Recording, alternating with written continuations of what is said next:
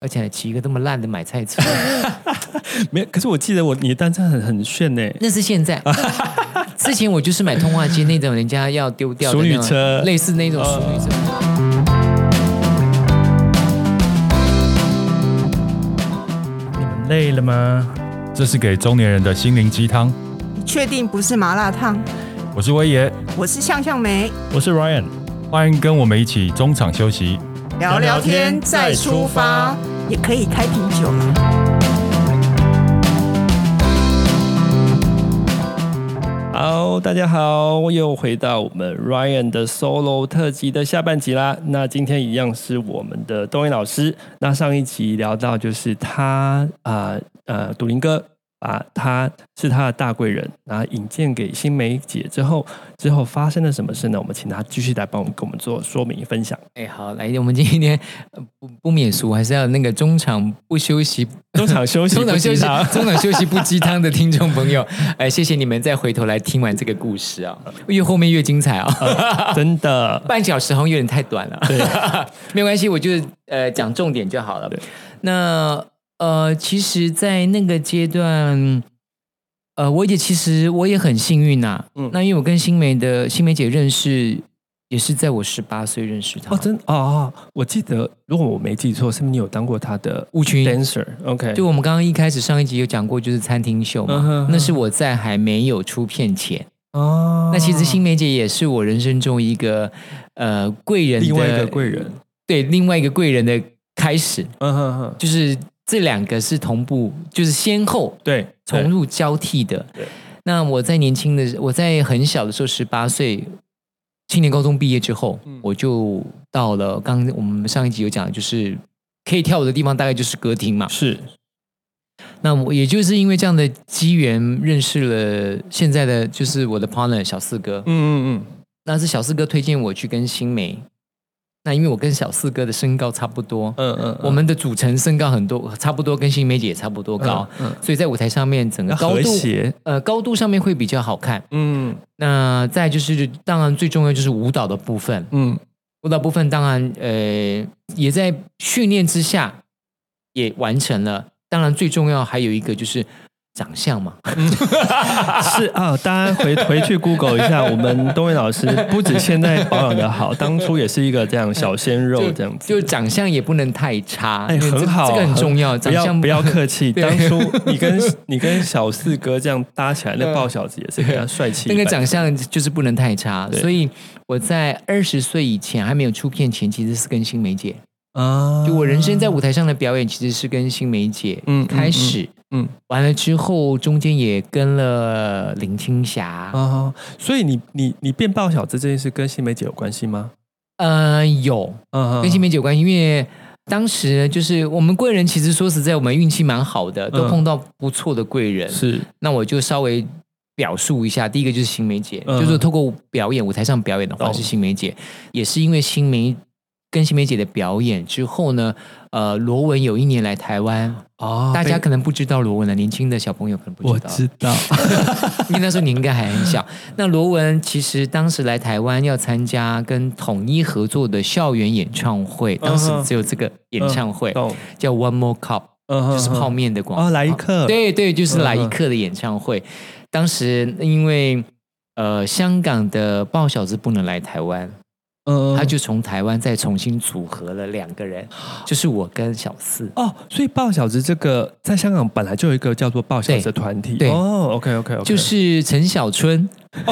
是 哦，对，陈小春就是爆小子之一哦，，真的，是，他是啊他是最原始的，嗯那哼中间还有换了另外一个 partner，还有换过，是是所以是陈小春是最原原始的，嗯所以如果那时候因为呃香港的不能来，所以就在台湾重新找，懂找了我跟小四、跟哦新梅、跟罗文一起工作。懂，所以当时我们就跟罗文大哥一起，哦，所以是这个机缘，就这个机缘舞台上面表演。那当然，因为艺人在工作表演上面，那时候非常盛行带舞裙，对对对，很非常流行。不，反正就是几个都没有关系，可是就是要有舞裙在台上，让画面可以更丰富，尤其是是舞曲的更需要。是所以因为这样蔚为流行之后呢，呃，林青霞在台北就是现在的呃，应该是现在的微风嗯哼，那个南京微风，嗯哼，以前啊上面也环有、嗯亚百货， 对，上面现在是 sauna，以前是一个迪斯奈歌厅，哦那是后来全台北是最漂亮、最高级的歌厅，懂就在下面可以吃饭的。懂当时有一年过年的过年秀的大档的主秀是林青霞，哦，那也因为这样的因缘，就是大家辗转看了这两位的，就把我们两个又推荐去跟林青霞一起合作过跨年，嗯就是过年的秀表演，的嗯表演。那会出唱片，就是因为跟青霞、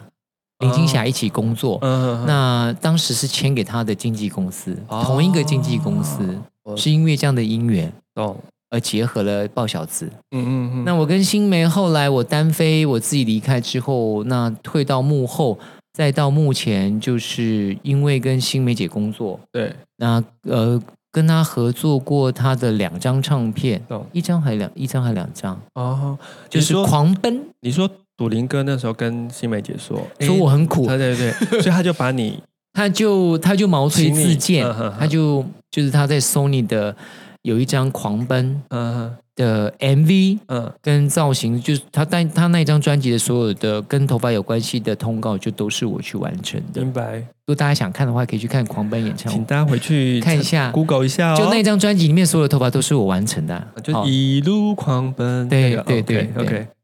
那完了之后呢，当然新梅姐最后因为唱片的关系，她就一直很多元嘛。是新梅版本就很多元，她也是主持也演戏，是是是，那后来就是歌曲就比较没有，就转战了主持。。对没错然后，他在主持的时候，女儿我最大的前面一直在试。如果大家有印象的话，嗯在 TVBS、那时候还找了九孔啊，做了很多谈话性的节目，是最后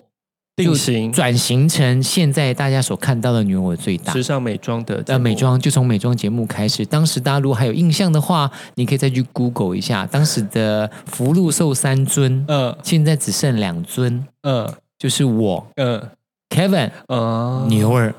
啊，对，一三开个始人一开嗯始还有牛老师，对，牛老师是主打保养，保养那 Kevin 是造型化妆，是那我就是发发型哦型。当时就是我们三个人撑起这个、懂这个背后、就是，哦第一代的对第一代的嗯第一代的、嗯嗯嗯完成了这个。那当时其实我真的不会知道说，后面有这么多发展，对不对？没有人会知道，对，真的真的是没有人会知道。因为那个年代还不流行，其实是你们是呃第一开风气之前，就是说、呃，就他们就是 TVBS 的制作团队的找到了这样子的契机，嗯做了一个资讯类的节目，对，跟美妆、跟漂亮有关系的资讯类节目。当年但很红诶、当年对，当当时新因为新梅姐非常适合这个节目。是那为什么要这么说的原因，是因为经历过了几年之后，嗯呃，相对当然有很多的节目都露出了，是美妆节目，有很多台湾当时都非常红的歌手都出来主持像这类型的谈话性节目。啊当时我还不知道，我还是个老师，也是傻傻想说就把工作做好就好了，懂没有想很多，嗯就接受很多的挑战。对那经过了几年之后，才发现说，哦，对哦，新梅姐在这个节目从来都没有 push 她自己过，嗯哼她就是单纯的一个呃主持人的角色，嗯哼来来，总是来帮别人建议做嫁，对，她去作嫁别人，把把话做给别人嗯哼用。把所以梗对对，把梗给老师。嗯哼那因为她觉得这个节目最重要的其实就是改造，啊就把人变成另外一个样子。懂他觉得这个这个节目的灵魂其实是我们就是没错嗯，就是美妆老师的三位、嗯三个老师其实是灵魂人物，等于是他把很多舞台做给你们了，，对他把很多舞台留给我们，嗯那他就单纯的做一个主持人。嗯来讲解这些事情，而且常常他在这个节目里头，他扮演的是一个绿叶的角色，嗯他常常扮丑，嗯把自己扮丑。所以真扮的我说的扮丑不是说他扮的很丑，对是说他把角色上面就是他会制造很多的笑效点果跟笑话，对跟效果在自己身上，而且他常会自嘲，呃，这个很他重要，才会我自嘲我觉得这很高级，对，这个是要学习的，嗯自嘲这件事嗯嗯情嗯不不容易。对那也经过了这几年之后，他在这个节目，他其实不帮任何品牌代言，对，你这样回你这样说起来，我回想 是我觉得很了不起。他一路以他一路以来都很有名气，好感度也很高，嗯嗯呃，嗯，在各个年龄层。对，但老实讲，你回你你仔细想，他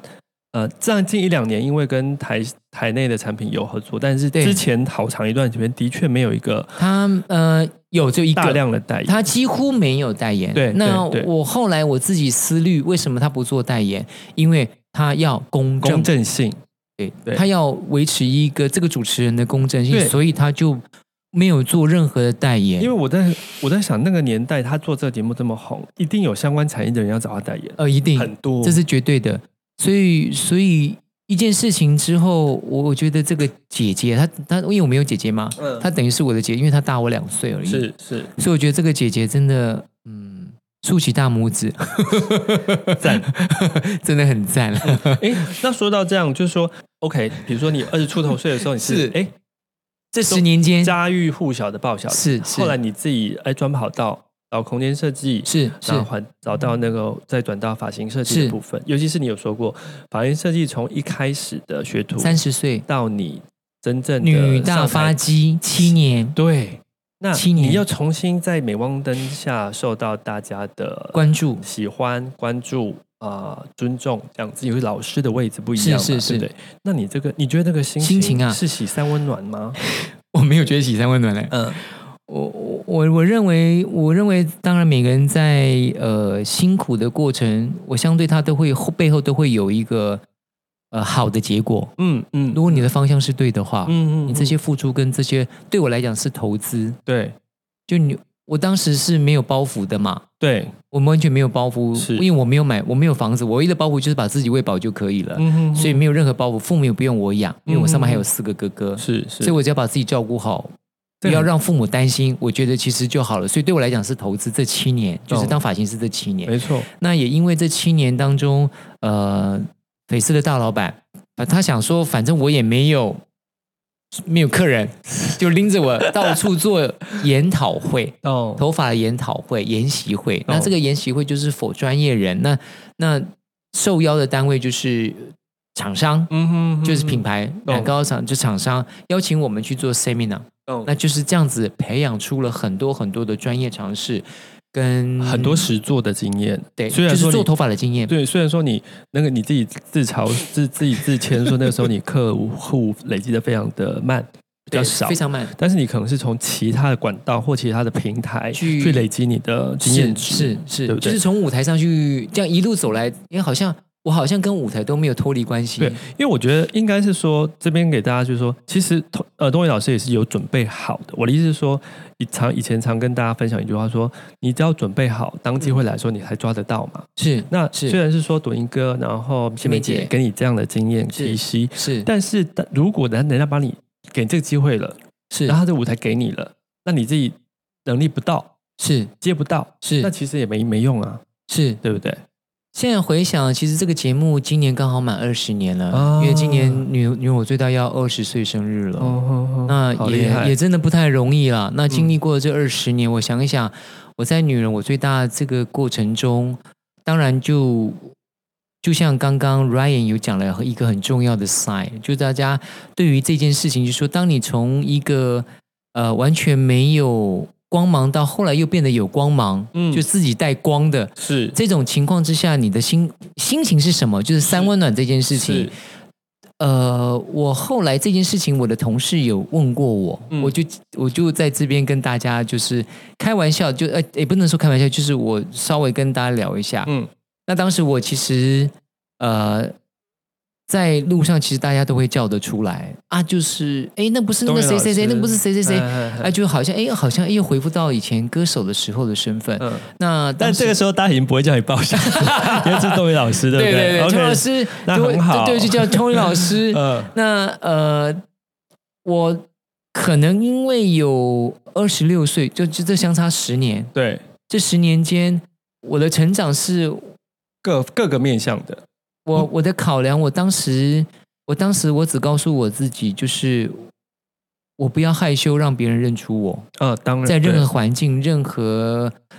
呃生活上面，任何一个我做了任何一件事情，我不要害怕被别人发现。嗯嗯比如说，我当时就是呃，我就还是一样，因为我的上班就在嗯，蛋黄区嘛，嘛，哈哈，对我又住很近，对，就住在新安河站，对，所以我几乎都是骑自行脚踏车，车对，我就知道骑自自行行车车上班。嗯，当时我的同事呢就提醒我说：“哎、你现在很红哎、不要这样子，你不要骑脚踏车上下嗯班，而且还骑一个这么烂的买菜车。没有。可是我记得我你的单车很很炫呢、那是现在， 之前我就是买通话机那种人家要丢掉的淑女那种 车类似那种淑女车，呃反正被偷了也无啊所无所谓对，就没有关系。那当时他就提醒我：“哎、你现在很红哎、不要骑那个车吧，嗯嗯嗯，这样被嘖看到不好。嗯嗯嗯嗯那我心里其实我有顿呆了一下下，嗯他讲了，我稍微有想了一下这个问题，那我没有马上回复他，嗯对我说哦好。嗯那等我想清楚之后呢，后来他又再跟我讲了，哎嗯你又骑脚踏车又打伞，嗯，什么天要打伞？ 下雨天、哦，下雨 天，你不要跟我说大太阳要打伞没有哦。没那么娇贵了，嗯 就骑单车，也许我觉得很方便，骑自行车、懂骑单车上下班很方便啊。懂懂懂，我就骑到公司，那他还说：“哎、你真的啦，听进去啦。”嗯我当时其实没有听进，我我有听进去，嗯但是我后来回复他，嗯我说如果今天在我最红的时候，我做了这件事情，嗯他们看到了比较好，嗯还是你觉得等我没落不红的时候再做这件事情，嗯哪一个的表现会比较让别人看法会比较不一对样？我懂。我懂，那我我后来我就告诉我自己，我现在做了这个工作职业，我是职人，对，那我不就是要让人家认出来吗？嗯嗯，我为什么不要让人家认出来？对？我而又且嗯啊不，我又不偷不抢，而且哎那就是你的日常啊， 对这那就是是我的你生活上班日常嘛路上啊，这是第一个很重要的关键。对第二个重要关键就是，我们是一个我我身为一位发型师，我应该要贴近群众，嗯哼，我才能嗯知道群众到底要的是什么，对我才知道他的生活是什么。对我，为什么要跟他们拉远这么大的距离？嗯你看发型师的工作都跟顾客很贴近的、对啊，而且最近最近的距离，那个对近到就是连他的私事他都会告诉 我我们们。因为毕竟一坐下来一两个小时， 完全不设限，所以我当时的设定就告诉我自己说，跟二十六二二十六年前处理的模式不一样了，嗯我就勇敢去面对它，嗯哼，就我也不要避讳，我也不要害怕被别人认出来。懂，那害怕，我就是我勇于面对面对我现在所有的身份，我做任何事情，我只要不危害善良的风俗风俗， 我应该都会去完成它。嗯那最重要的关键就是我要很要很诚实的去面对我现在的工作，因嗯为我的工作并不可耻，我就是一位发型师，嗯我就是要我的生活就是如此。我其实跟你们没有太大的差别，只嗯是我的工作范围有可能我会跨足到电视，嗯就这么简单跟单纯而已。懂，我没有别的想法。嗯那有可能在前期很多人会看我做捷运，当时还不流行戴口罩啊。嗯我还是一样，就是去搭捷运，嗯我也不怕被认出来。他们在捷运上找我拍照，我也反正你就是心态调试的很好，你也不哦嗯觉得自己虽然已经重回镁光灯的焦点，是那大家前前后后称你为是老师，是你就觉得自己怎么样？就是你是心理调整很好，哎，我那我觉得很好，很棒哎，所以可以才才可以走到现在 啊！而且也是脸皮要稍微有一点啦，啊什么？脸皮啦， 我脸皮没有哎、就是我就觉得，就是因为你毕竟还是在镜头是呃镜头前面嗯镜头前的人，那所以你说你很。你可以很自在在日常生活中跟一般群众接触，或是是有些人是真的会怕啦， 是，对啊，有些人是真的会怕，是但是我觉得你调试得很好，我觉得这还蛮不容易的。对，就调就调试好就好。嗯我、因为我不在乎别人怎么看，我比较担心我自己看我自己。嗯哼，所以大家在常在东区走动的人，应该会常常看到东元宇老师骑着他的单车哦，我现在可能不骑单车的时候就是推轮椅了。啊，对对对对，这个等下可以聊。但是他现在单车是很漂亮那一种哦， 好是一台贵三三那种、哦，不是熟女车了哦。 还是熟女中间有个杆子， 好，那我们这样再再继续聊到，就是哎，那你觉呃，你做了这么多年的发型 是呃设计师，哎，我觉得我们来讲一讲客人的八卦好了，不是八卦啦，客人就是八卦嗯就是说，哎，其实一定形形色色客人都有，顾客是然后他们会，你你听过什么最呃让你觉得哭笑不得或最困扰的呃要求？比如说有没有一个男生坐下来说，嗯、老师帮我剪的跟那个刘德华现在的一样之类的？哦，这个是任何发型师都经历过 的，呃、真的对，那有呃没有比较夸张的案例，夸张的案例、啊。或者说你比较印象深刻的啦？男男女女都可以。呃，我我认为其实所有的发型师都会进入经经历跟进入过客诉的嗯经验，我相信所有的发型师都会有客诉的意思是说剪完他不满满意啊，OK，不满意的案例 OK，OK，我相信对都一定会有有，一定有啊，一定会我有们的。前阵子不是一 个 You 也很有名的 YouTube，然后台湾也是首屈首屈前几前辈指的前辈对的大师大长辈他不是帮一个 YouTube 改造是是，是然后是是 YouTube 不满意，是还在是镜头前直接塞冰这样子嘛？对，这个是其实任何人只要是顾客都会对进来，那因为美感是很主观的东西，没错没错这第一件事情，第二件事情就是，呃，在我经历发型师到目前，我因为我三十岁进绯色嘛，嗯我现在是五十三嘛，哇哦所以我二十三，我有在绯色经历过二十三年。嗯哼哼所以前面的十几年都是蹲，呃，前面的七年蹲，哼，嗯，后面的二十三年就进入到另外一个阶段，是就是发型师的另外一个阶段。是，那在这个阶段过程中，当然，呃，对于顾客的需求会越来越平静。嗯哼哼哼，以前会很想要做到旷世巨作， 不是每一个素材 来都可以调成，就算你的手再巧，很难调成框它式。有它有很多的因素要考量的。对对对，那我我我认为我要把我自己的发型师的功能做到最大，嗯那当然也透过女人我最大在这二十年的呃投资，提供了很多资讯嗯，给台湾的消费者。，对，那说实在的，其实女人我最大在东南亚是非常红的。嗯哼嗯哼，是为什么？呢？因为在前前十年，其实我们还飞过去，飞到越南去录过啊类似的节目 我。真的假的？对，就在那边是越南越电南视台当开了一地个对这是美妆节目啊啊啊，在当地我们就飞到越南去，直接在越南录， Oh my God，很特别的就经验。很很很兴盛的年代。对，在那个年代非常兴盛嗯。那、越南、中国、马来西亚、新加坡、其实都是不用讲。那是中国大陆当时，因为中国大陆就是看 YouTube，是是是最是直是接的。是，所以那个时候呢，它提供了很多资讯的，尤其是在东南亚。那台湾其实做的是首屈一指，而且是最棒的。当时对其实传传染渲染力最快就是香没港、嗯，没风错，控，嗯在香港很快。嗯，那也因为这样的因素，让我们的名字就声名大噪。没错，在这这这十几二十年呢，其实它提供了很多消费者的资讯。我嗯们在现场跟互跟互动沟通的时候，相对呢，其实大家的对认知上面的提升很高，嗯而且，很快。嗯哼哼哼，等于做了一个呃美时尚美学教育的一个就是一在个功能啊，有这个功呃嗯就能，它让消费者提供了很多、呃、资讯吸收到很多的资讯，对，所以他在跟设计师沟通的时候，就比较不会落在一个那样子的自己的情境里面，想要懂变成懂那样子。懂。嗯，所以所这个以渲染力差很多。所以你觉得有一个分水岭就对了，就是说你以往以往接受客人是的在服务客人的时候是，他们常跟你沟通的时候就会哩哩啦啦，会打结， 对对，或或是对，大家不同在一个频率上。是是那，但是呃随着你进入这个节目，然后是这个所谓的美学时尚的对一个的资讯的提供、提供之后，接下来几年你有观察到消费者的那个沟通协调呃沟通能力其都实变好了都打开了，哦而且认知都提升了，这个是非常不容易的啊比。较不会鸡同鸭讲了。嗯，对，比例比例相对低啦，对也就是不可以说没有 啊。比较你比较不会看到，就是要拿图片说故事了。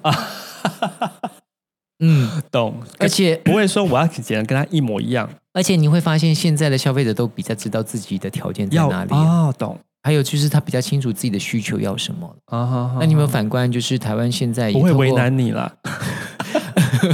也不会啦。就不要是我不我会每个人都说啊，我要变蔡依林，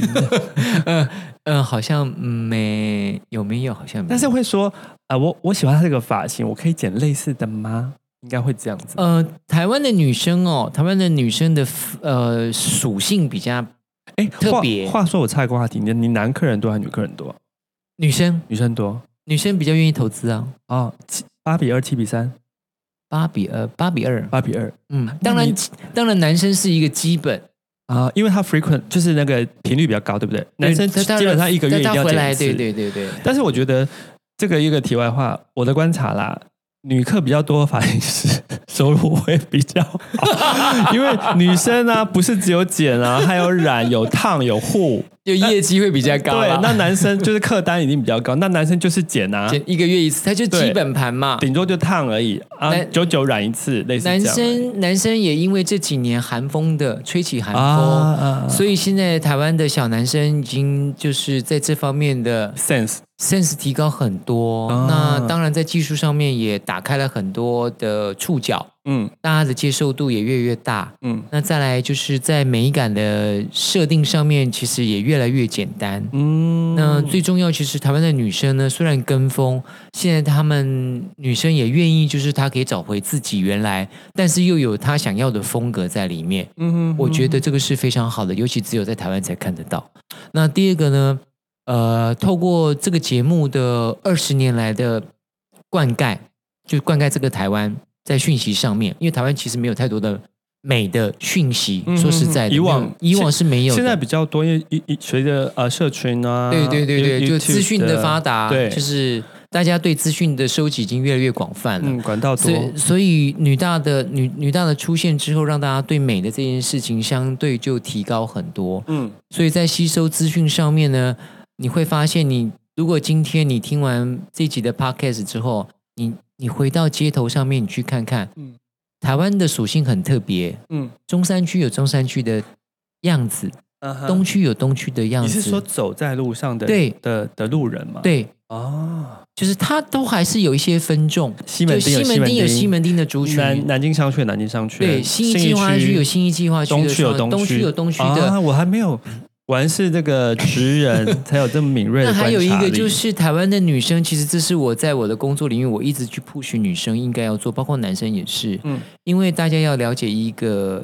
呃一一件事情，就是我们的头发它会剪掉，它会剪短，它会长长，对，所以我很鼓励大家去改变发型。嗯哼哼哼，不要就是一个发型留到留二10三年十年、三十年你才去改变。当你对要去做这个改变的时候，你是非常害怕跟不容易的，对你会比较没有相对没有自信。我觉得东云老师这个建议很好诶、就是因为我像我最近也换了发型，那我就是觉得，但是我男生就是还是以大原则好整理为那个，是但是好整理的前面是好看年轻，得有前提的 啦，它有前提的对，啦。而且我是这样觉得啦，大家不要去介意就是假设剪坏或改坏这件事情，因为头发就是会长长啊，嗯你过两个月再留回来就好。我的意思是说，有是时是候是，你可能换一个没有发型，没有你的没有满意到你的需对求，不是这个发型发型师的错，是是说你改改一个发型，就是是你个人有可能会不习惯。是啊、所谓不习惯是来自于啊，不是你喜欢的样子，是或是这个不好整理等等是等等之类的问题。但是我是觉得大家要去尝试，因为有时候是你剪对了一个发型或剪好一个发型，比医美还重要，那个效果会比医美还呃好。立即性对对对对对，我觉得是有雷同医美的效果。比如说啊，你本来是长脸，哎，突然呃多了一就点用刘海，呃，透过发型的比例改变哎对之后，发色的改变对或是结构的改变，会让你的整个人的年气氛轻会变得不太一样。然后这是这是很就是两个小时就可以搞定的事情，没，错没错，或是一没个小错时就可以搞定的事情，这是这是真的。对，那相对就是说，透过这个节目，我我认为也我也推荐台湾的消费者，就是呃，台湾现在呢发型还是非常复苏。嗯哼说实哼，在的，大家很复苏，因为台湾很方便，对，不像欧美国家，其实他们不太弄头发的，哦而且在真的欧美国家他们弄头发是很贵的，嗯哼哼，因为台湾相对普及。是是，而且用头发对于台湾的女性来讲是一件很重要的事情，嗯哼就他们会把钱花在整理头发上面。是那再来，这是第第二点呢，就是台湾的女生啊很有趣，就是基础的操作她会愿意做，嗯但是在重要场合的时候，她愿意投资花钱，请专业来帮她完成。哦，台湾的女生是很特别的。嗯哼哼。那当然，也有人会自己 DIY，就天生有这个手感，她是就怎么自己做就会非常厉害。是是是，就是在消费者上面。那最后呢，你会发现台湾现在在街头上面啊、有很多元的长相的发型，嗯，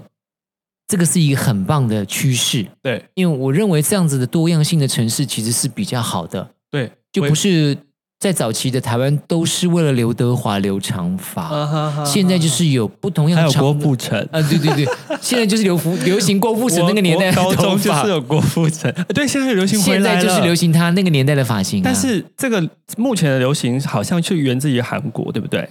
呃，其实出看自于韩国，对对对那对最早其实是从日本开始，对对对，我是说，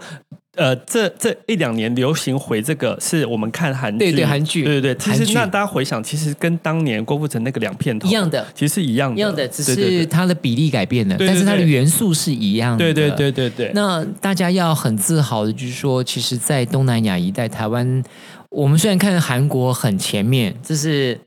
因为曾经韩国也是四小龙之尾嘛，台湾是之首嘛对，台湾也走了很前面很多年了对。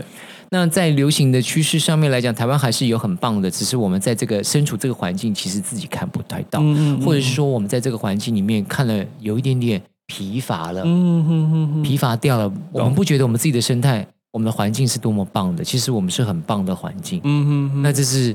很重要的地方。嗯再来就是，呃，对于现在的年轻人，就是在这个环境啊，我们尽量给自己一些，一现在已经很好了啦，我觉得可以再更好。嗯就当当然也有这个，也因为这个节目的关系，那台湾的发型，呃，一日日日新月异。其实现在年轻人在做头发，其实都做的非常有模有样，而且现在的年轻的小朋友的发型师，大部分做的发型都是不是偏韩系，啊，对而且，韩式的头好发像是对几乎都是韩式。对那我们也曾经流行过嘛，是就像刚 Ryan 说的，就是。郭富城头发你也对留过，就像对现在年轻人一样，就是要对留谁谁谁的头发。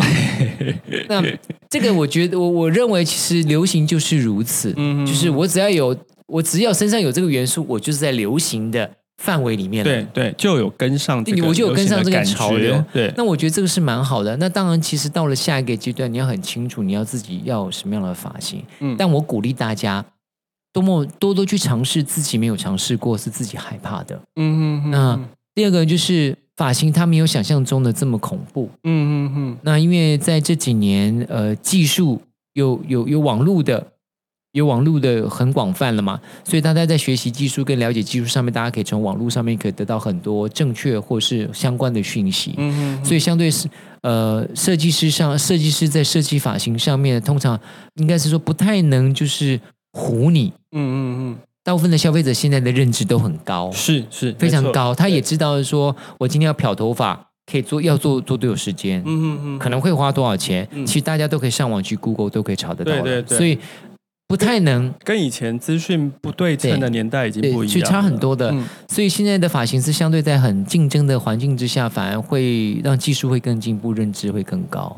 那这个对于台湾的台湾的消费者其实是最大的受益者，嗯嗯嗯，没错嗯我这么认为，因为没有一位设计师不希望顾客来找他， 啊，那当然也没有设计师不希望自己的顾客走出去是漂亮的。嗯讲明白一点，其实所有的顾客走出去，对我来讲都是一个活动的广告没。错， 就是他你如果把它弄得美美的，人家是就会说，哎，你这发型好好看哦，谁是剪的？ 那当然，当然要走出去，不是只要不是你，就是自己说漂亮，跟别人说漂亮是两个不同的结果。嗯不同层次，对，不同就是层次你讲了，结果是我讲了，啊层次我不能讲。 当然就是我说的层，可能在头发上面的层次的美感嗯，会被别人注意，因为自己看到的面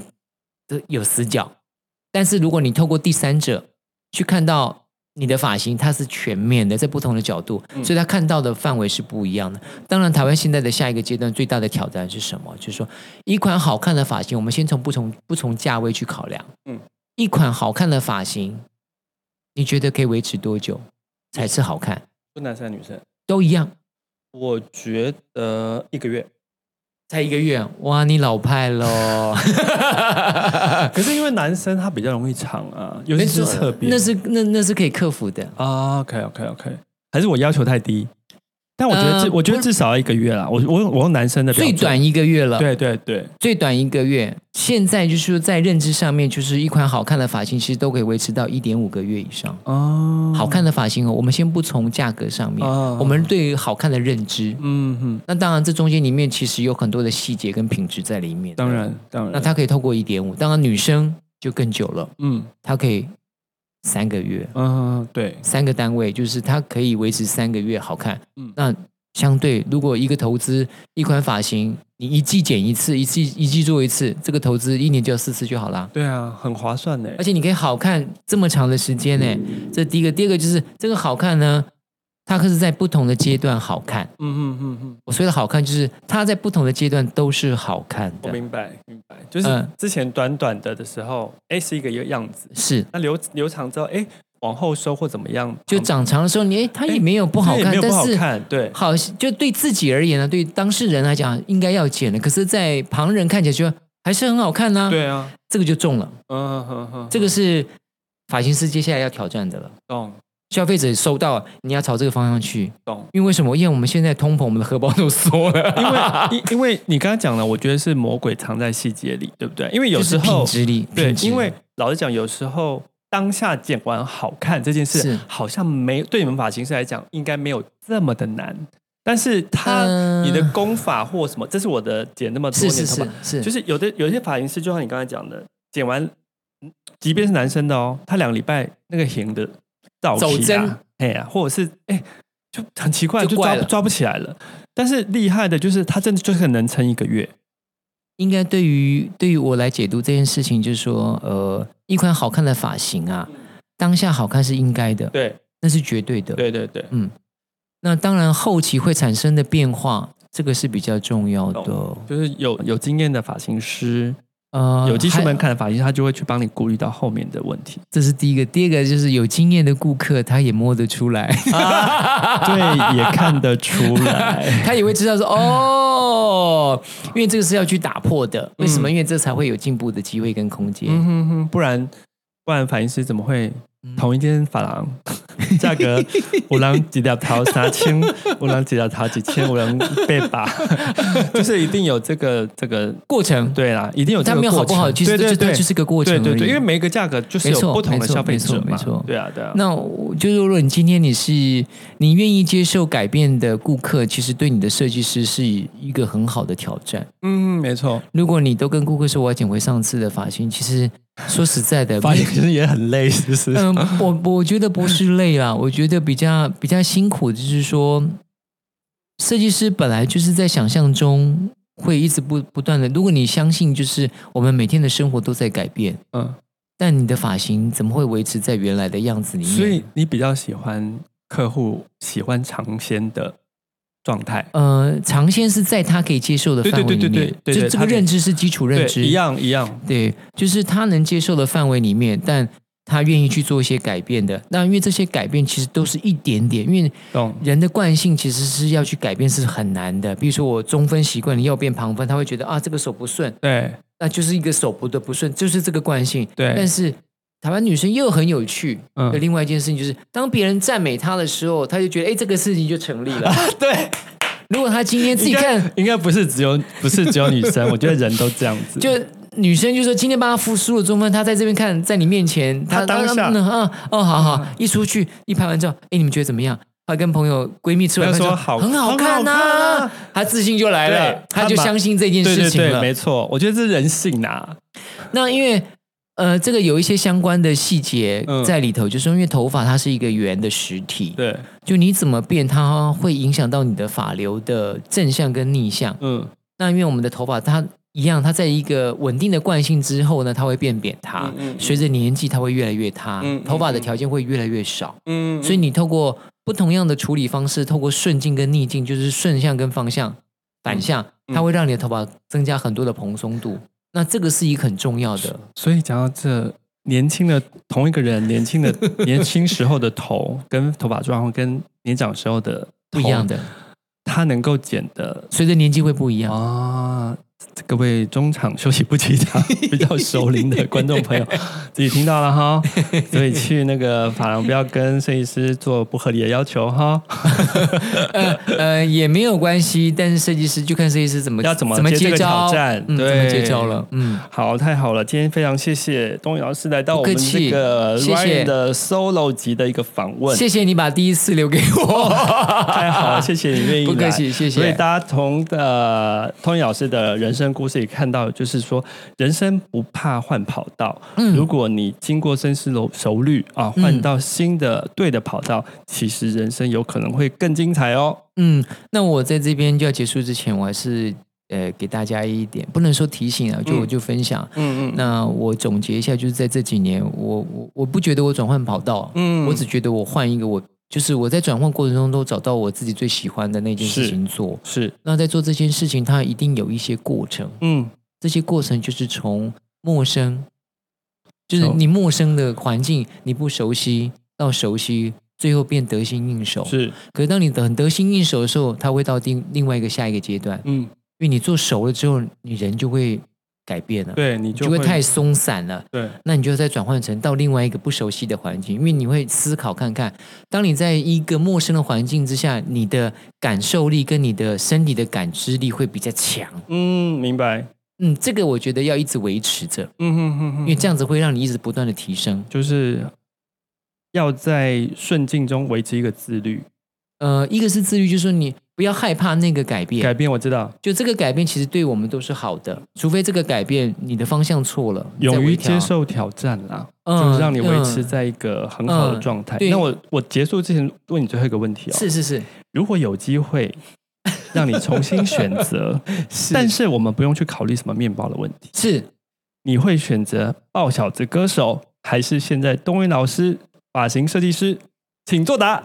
呃，我还我还是希望我的人生跟着现在的方式走、欸，哦，太好了，因对为我还我因为我我我在猜你的答案也会是这个。因为我我觉得我的人生现在走起来，我觉得这个过程对我来讲，就是我我我是一个，就就就如果你自己知道你自己的方向是什么，嗯我觉得这个过程中都是可以微调的。嗯，没错，呃，我都在微调中，其实我没有转换跑道，我都在微调，因为我的、嗯我的工作领域其实就像刚刚讲，我都没有离开舞台，懂懂只，是在不同的场域做舞台的事情而已，不同的角色。哎不同的角色，对，很好，嗯就是不同的角色，但是我其实都在做同一件事情。嗯那其实也因为这样的关系，让我在我现阶段，其实我从事了其他的不同场域的工作，我其实这些资源都是可以拿出来，这些学习嗯跟这些认知，嗯其实都可以拿出来用的。嗯所以，所以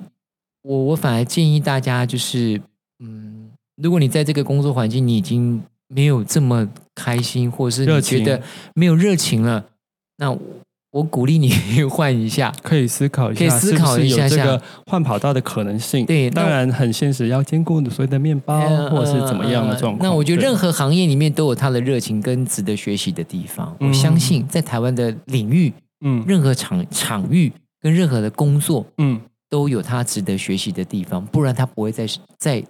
这个环境里面立足。懂。